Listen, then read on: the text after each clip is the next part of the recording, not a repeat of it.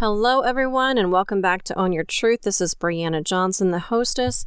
If you are currently listening to this episode, we are on part two of tips and tricks for effective communication with our youth. We are still working on our contest for our United States listeners through the month of September. Try to boost the number of listeners in your state by referring the podcast to family, friends, coworkers, and neighbors. And as they begin to listen, then the numbers in your state increase. At the end of September, the state who has the most numbers will be able to ask uh, questions for a Q and A session that I will be holding during one of the podcasts. So if you're interested in asking some questions for me to answer, um, I would encourage you to see who you know that might be interested in the podcast. I'm also still looking for those listeners who would like to be supporters of the channel. You can do that by clicking on the Own Your Truth homepage for whatever platform that you're listening on and become a monthly sustainer. And the amounts range from ninety-nine cents a month up to nine dollars and ninety-nine cents a month. And I appreciate any and all help. Thank you so much for those of you who are already supporting me. If you haven't been on the website lately, w w w dot i am brianna johnson, I encourage you to look at that. It's soon to have a little bit of a facelift where I add products and services that you guys can hopefully utilize. So yesterday we talked about a few tips and tricks. I tried to focus primarily on babies and toddlers, but there were some takeaways in there for children that were older and even teenagers and, and young adults. Today we're going to focus primarily on grade school. I'm sorry, on grade school age children. And of course, I'll probably shift a little bit between the age groups, but it's primarily supposed to be for what we implement and practice with our children during this time. And this is a large, you know, span of, of ages. So take it with a grain of salt. A lot of it will depend on your child's maturity level and what they can and can't understand. And that actually brings me to a very valid point, because sometimes as parents, we come up with this conflict of how much information is too much information. For example, we've got a seven-year-old and, and mom's about to have a baby. How much information do we tell the seven-year-old? And the answer is you tell them what they can understand. You don't ever lie to your children about such things like the birds and the bees, because eventually, guess what? They find out the truth. Uh, the same thing with pets dying and family members dying or, you know, divorces, that sort of thing. It's important to tell your children the truth, but you do not have to necessarily tell them everything. Their little brains cannot process everything. And you can, you know, bring that subject up later, or they may even bring it up later when they're a little bit older and they have additional questions. So answer the questions that they have and tell them the information that they need based on their age and their maturity level. And that varies from child to child. Another thing that you want to get into the practice of doing is prepping your children before a change happens. Some people are like, okay, pack up your stuff. We're going to go blah, blah, blah. Your children are a lot like adults in the sense that sometimes change, especially rapid change, is hard to digest. And for you, it may not be such a big deal for them to have to pack up their stuff immediately and go to grandma's. But for them, it might be the biggest deal in the world. And let me give you an example. This was actually quite funny. When the twins were toddlers, and again, I'm going back to the toddler stage when we're talking about grade school children, but it applies to this, and it's actually a very good and, and slightly funny example. But when the to- when the twins were toddlers, um, their father would come home from work, and they would hide or they would cry. And it's kind of a strange response. He wasn't a violent man. He loved spending time with his kids. Um, but the thing was, is they weren't ready for that transition yet. And so what we decided to do is that, you know, a few minutes before he would come home, I would say, okay, guys, uh, your dad's going to be home in an hour. And then thirty minutes would go by. Dad's going to be home in thirty minutes. okay, dad's going to be home in about five minutes. And this actually ended up helping them to have an understanding of time. Initially, this doesn't help because they have no idea what you're talking about. And as they get older, they'll be like, well, how long is thirty minutes? Well, it could be the segment of one of their T V shows, right? So it helps them to understand, as they get a little bit older, the concept of time. But also what this does is it prevents, too, even in the, the younger years, those baby meltdowns we were talking about, those temper tantrums. In older children, it helps with um, their inclination to resist. They've had adequate Um, preparation time, uh, warning, you might call it, to prepare mentally or even physically for something that's about to happen. Now, when we told the children, the twins, when we started doing the countdowns, what would happen is they would turn it into a fun game. So when I said it's about five minutes, they're like, tell us when dad's about to be home. They would start watching out the window for him. And as soon as they saw him pull in the driveway, they would turn it into a hide and seek game. And they started looking forward to him coming home because it was no longer just a surprise. And that's actually what the problem was, is not that they didn't want to see their dad, it's that they were having problems with the transition of being with me all day versus, okay, it's time for another adult to come home now. So I know that sounds a little weird and a little bit funny, and all kids do their own little quirky things, but sometimes they do need that little countdown. They need time to prepare for something that's about to happen. So give them that time to adjust. Um, help them with the transition if you can. Another thing that we as parents do sometimes is we set unrealistic expectations of our children. And a lot of this is in the realm of communication. We expect them to understand or to be able to perform outside of their maturity, their comfort level, or their realm of understanding. Have you ever seen a new parent try to tell an infant to stop crying? And they actually like try to put them in timeout or spank them for crying. Um, this is kind of what I'm talking about. It's just completely outside of the baby's realm of understanding or even capability to do what the parent is asking them to do. And it's not realistic to put an infant for crying in timeout. That doesn't make any sense. They don't understand what you're doing. In fact, crying in most cases is their only form of communication. It does no good to punish them for something that they do innately by nature. Another example of this might be that you put your toddler or young age child in timeout and expect them to stay there without any kind of supervision the first few times that you do this. That's unrealistic. You're going to have to stand there and watch. You're going to have to make sure they're not getting up and playing. You're going to have to make sure they're not getting up and leaving the room entirely or hiding from you.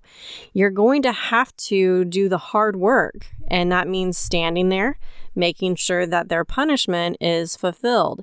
Is this a drag as a parent? Absolutely.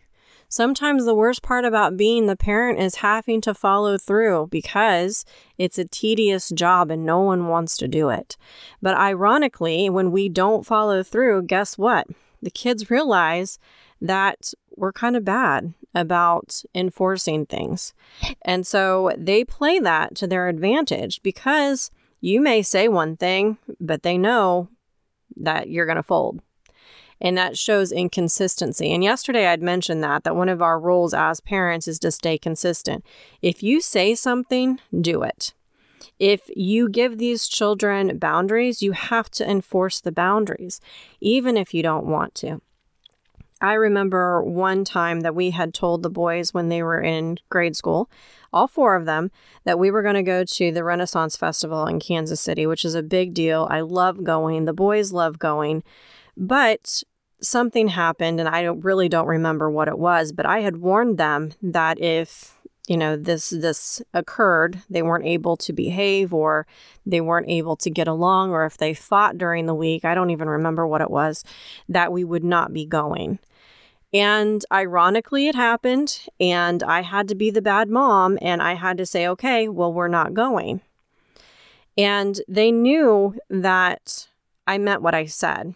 Now, their father was like, oh, that's such a harsh punishment. I really want to go. And as parents, yeah, we want to go do these fun things too. Um, because, I mean, our life isn't over when we have children. There's there's events and things that we want to do. Sometimes it is required that we as parents miss out on fun things too. Now, I could have really stuck it to them and got a babysitter and their dad and I go. Um, but that's not what happened. We all ended up staying home that weekend instead. And I think that that was the other thing too, that they realized that when they mess up, then it's not just them sometimes that has the consequence. It affects other people as well, which can also be a very good lesson for children to learn, that the consequences don't just apply to them, that their actions can sometimes in turn affect or hurt potentially other people. And that brings me to another good point. As parents, we have to set boundaries and guidelines for our children. It's not in our best interest to wait till the children behave and then just act irrational or to blow up. Uh, what needs to happen is we sometimes have to anticipate, you know, bad behavior. Sometimes that's easy to do if it's a repeat offense. And we need to set expectations for the children, but then there also has to be known consequences. It can't be, you're gonna mind me or else. No, tell them what the or else is. And you have to make sure that it coincides with whatever their currency is, whatever it is that they hold of value. It's not going to implement any kind of a punishment if you take away something that they don't like to do. It's only going to make an impact when you find out what it is that they hold of value, and those things end up being taken away because of, you know, poor behavior, poor judgment, or just some sort of a retaliation in some cases. So make sure that it's something that the children know ahead of time. If I do this, this is the consequence. This is the outcome. And if you change that, you need to let them know ahead of time. You can't just keep throwing punishment on top of punishment on top of punishment, because then the kids don't think this is realistic either. They see you as some sort of an unrealistic tyrant that can't really be approached. It's not, not only is it a bad look, but it also creates this this feeling that mom and dad are just crazy, like they're, they're they've lost their minds, you know. But uh, you know, you can you can up the ante and you can change the punishment. Just let them know, hey, this is what's going to happen next time you do this. We're not going to start down here at this lower level anymore because this is a repeat offense and you know the severity of it. Up the ante, but make sure that they know what that ante is so that they know what's at stake and they know what they're going to lose. And then they have to decide in their mind whether or not the punishment is actually worth the action. After an offense is made and you have to enforce the punishment, it's important to go back to them and talk to them about the offense, why the punishment was enforced, what they learned from it, what the expectation is for them next time. And then you have to give it back to them and say, I want to know maybe why you did this, or I want to know when this situation comes up again, what your course of action is going to be. You have to get into a position where you're giving this back to the child and having them seriously think about the cause and the effect. Make them break it down. Make them atone for this. Make them talk it through so that it makes sense to them, because sometimes words have power. And if they're talking through what they did, you might actually find out that there's a different underlining reason as to why they did this in the first place, which is also super crucial as a parent. We need all those context clues. We need pieces to the puzzle in order to parent effectively. If we have a repeat offense and we have no idea why this continues, but it will not stop, there's typically an underlining reason. We just haven't discovered what it is yet. But not talking to our child about it does nothing. The repeat offense will just continue. And in fact, the severity may continue as well. And then you're caught in an endless cycle, a never-ending loop where the child isn't learning and all you're doing is becoming more and more frustrated. So the grade school age children start to realize that there are fun things to do that require gifts and talents and creativity. Could be that they show an interest in art or music, photography, dance, all kinds of things at these ages. It's important as parents that we support them in whatever it is they want to do. Whatever it is that they show creativity in, um, they could say that they're going to be president of the United States. They can say they're going to be an astronaut. They can say they're going to be an anteater hunter in South Africa. It does not matter what your child wants to be at this age. Our role is to encourage them. The world outside your home will discourage them in every way, shape, form, and fashion. Our job as parents is to uplift them. They don't have to be realistic at this age.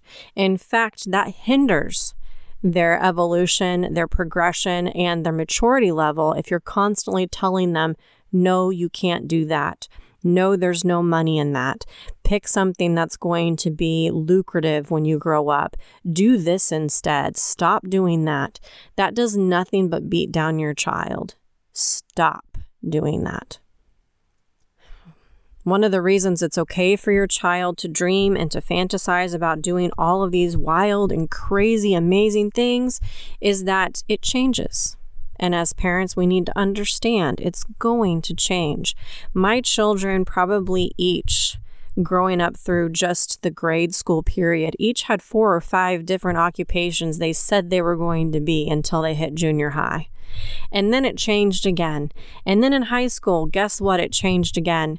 And now that I've got two in college, they're still trying to discover what exactly it is that they want, but they have a better idea now because they were able to try a bunch of different things before they got into college. They were able to experiment with their hands. They were able to experiment with their freedom of expression and creativity to discover what they can do, what their spectrum of creativity is, where their skills lie. If you don't allow them that room for creativity, they will constantly grow up wondering what they're good at, or even worse than that, thinking that they're not good at anything, and so they just stop trying and they give up altogether. The second reason that we as parents encourage our children to try all of the things that they're interested in as young children is that you have no idea what kind of career those could blossom into as they grow older. I have one son who is now in the B F A program in a competitive dance program at a college, and he is loving it. Uh, additionally, that same child, and I mentioned yesterday teaching your young children sign language, this same child of mine is going into college into the American Sign Language program as a second language, and he already knows some of the basic words to get started. So he feels like he's got a leg up in this. His twin brother is also going to college for engineering. And when he was younger, we used to go to the thrift store and we used to pick out items that we could make costumes out of for Halloween. And this was such an impact in his life that he still does this today. He goes to cosplay events. He creates uh, lightsabers and other weaponry for performance. He creates costumes. He is uh, he has his own YouTube channel now where he teaches people how to do uh, combat for films and for acting, chore- choreography in that sense. And he creates uh, and sells lightsabers now. He's been asked to come to many cosplay events for free as long as he will do demonstrations. He loves doing this. And guess what? It go- coincides with the engineering program that he is going to college for. So it gave him the confidence to go into electrical engineering and to learn more things there because we already had the safe environment at home where he was able to practice those things. And of course, when they start out and they're little, they have supervision. And then you give them a little bit more freedom plus a little bit more responsibility as they get older. giving children responsibilities are key in them developing a good sense of self and self-worth and how they fit into your family and the community. And it starts out with little things like feeding the pet or cleaning up their own dishes or helping prepare a meal. But then it can go into much larger things. And the children really respect that you respect them enough to give them that responsibility. And don't just offload it on them like it's a chore. Let them know that their role is an important part of your family and explain to them why. Let them know what happens if this doesn't get done and who has to take up the slack if this, this child um, wasn't available to help with this chore, because they understand when you do that, that the role has merit. It's an important, integral part of the family as a whole, and contributing means that they are a valuable part of your family. Refusing to give a child any kind of responsibility pretty much says you don't want their help and you don't care whether they're there to help you or not. And sometimes they feel a little lost. Um, they also can learn to take advantage and disrespect the fact that someone will always be there to take care of them and to clean up after them. And so they miss out on learning some very valuable life skills. Incorporate the daily chores and life skills into your communication with your children.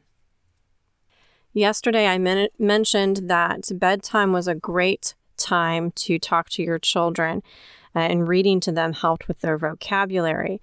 Grade school children can start reading to you at this age. And what we did, what I did to transition the children is that I would read a little bit of a book and then they would read a little bit of their book. So I could have something that had a little bit more advanced vocabulary in it, and then they could read me something that they had been practicing. And this helped with their skills, but they could also mirror what the adult was doing, because ultimately what they want is to be able to read at an adult level. And so in a way, you're bringing them up to your level a little bit at a time. Plus, you'll be there to help out with any difficult vocabulary words as they arise. Bedtime and dinner time will always continue to be a great time to ask the children about their day. And this just isn't so they can rattle off, oh, everything was fine, my day was boring. Really get down to what made it boring. If you said you did nothing today, what does that look like? You know, have the kids explain to you what their day looked like, who they interacted with, not because you're being nosy. It's because this builds that bond with your child. It becomes easier and easier as they get older to come home and tell you about their day if they believe you're actually interested. So show interest in what your children are doing at school. Show interest in their social life. Show interest in what they're learning academically.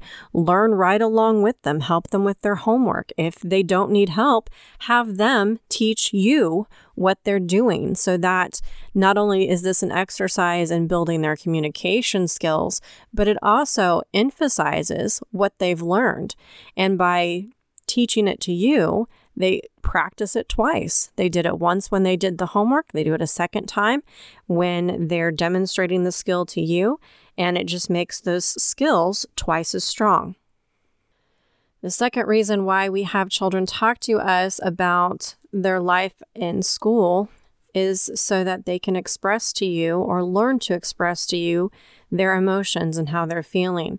As a parent, it is our responsibility to help them identify what they're feeling and then to work through that process of dealing with those emotions.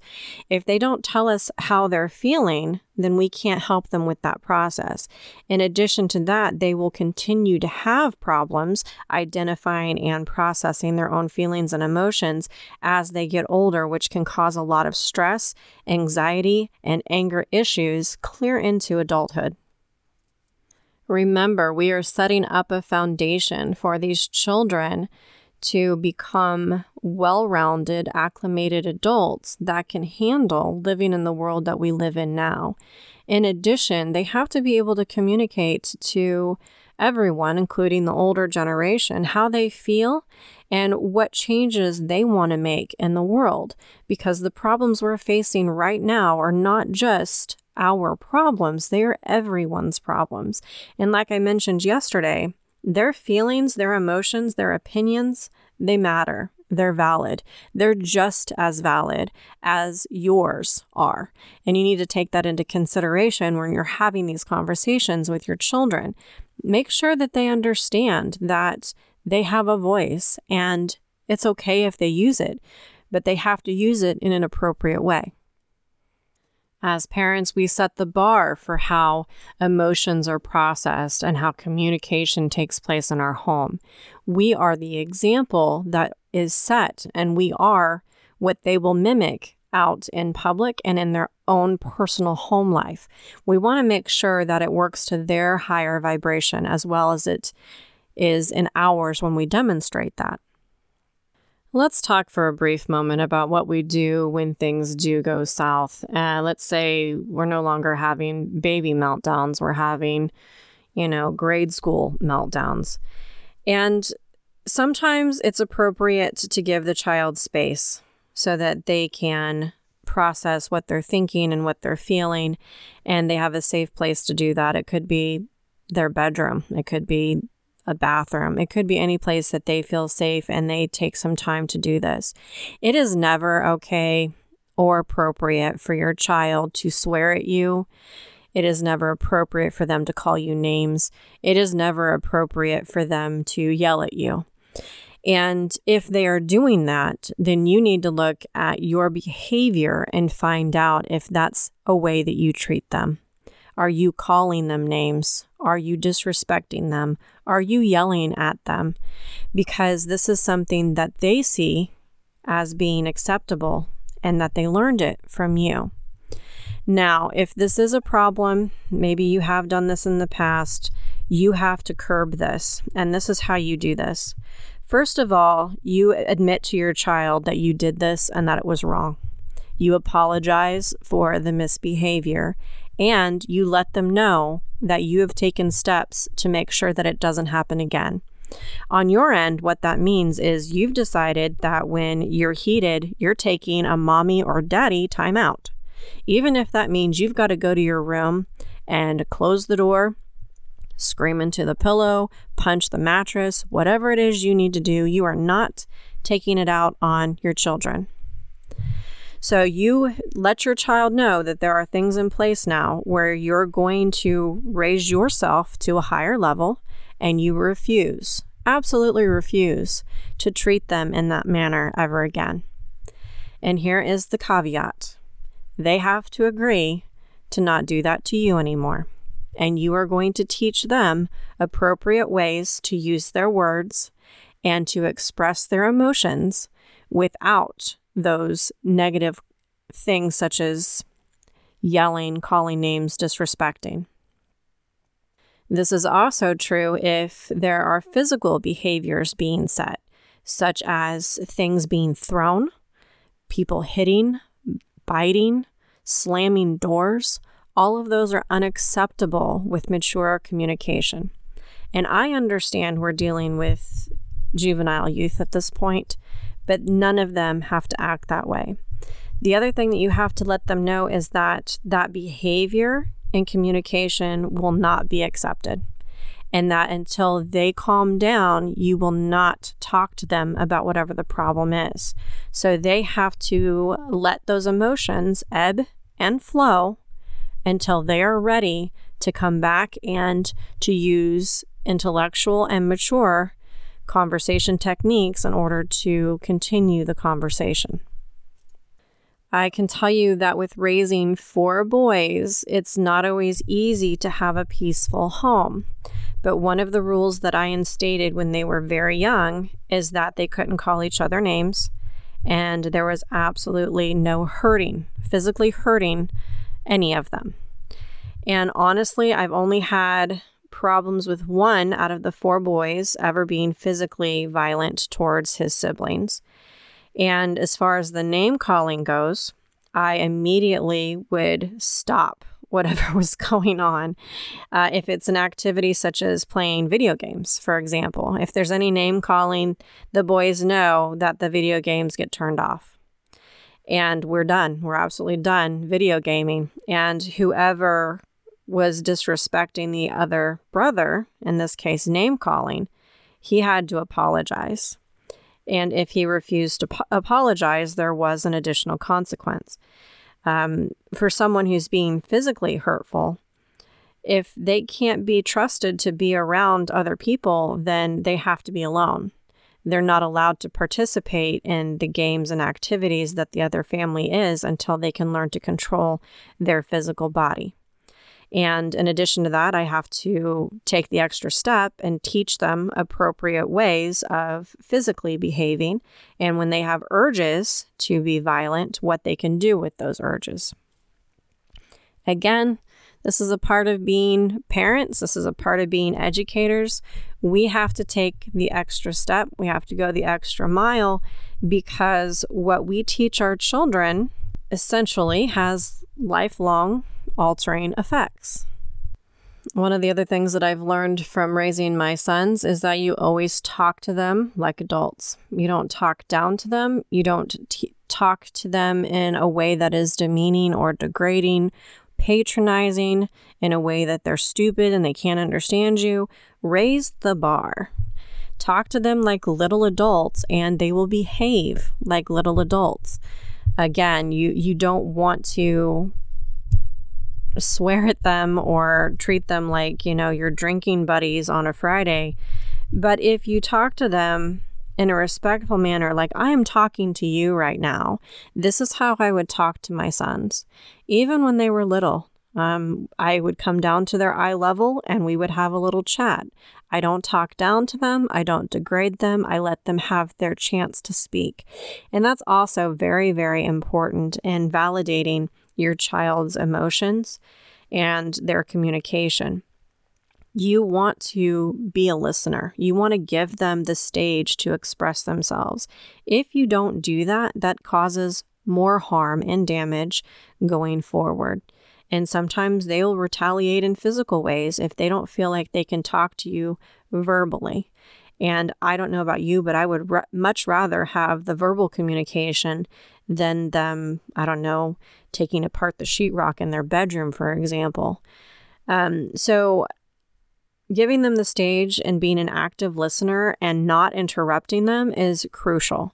Additionally, you want to ask clarifying questions. When they say that they're upset about something or this bothered them, ask them, why did that bother you? Or what exactly was it that made you feel that way? Or what should we have done differently? Put it back to them. I've actually done that too when it's time to enforce a punishment. If one of my sons questioned that and didn't think that was a fair punishment, I would repeat what the offense was. And I would say, this is my role as a mother. What do you think I should have done? And when you make them think about it, then they have a better understanding, especially when you want them to learn empathy for the other side. This is important too when your child has done an offense to another child, maybe even not their sibling. Um, it could even be another adult. It doesn't really matter the age. But when the child has done something that has hurt or offended someone else, it's important for them to understand what that other person might be going through after the offense has taken place. So let's say, for an example, someone took a pencil and poked another child with it. You ask the first child, how do you think that felt getting stuck by that pencil? You know, what do you think that child is thinking about you right now? What do you think he is feeling? And then the children, when you put it back into their eyes and start questioning them, they have to start thinking, oh, well, it wasn't just me. It wasn't just me doing something. I don't live in this little bubble where everything just affects me. And this also helps them to understand punishments as well. And I mentioned this yesterday too.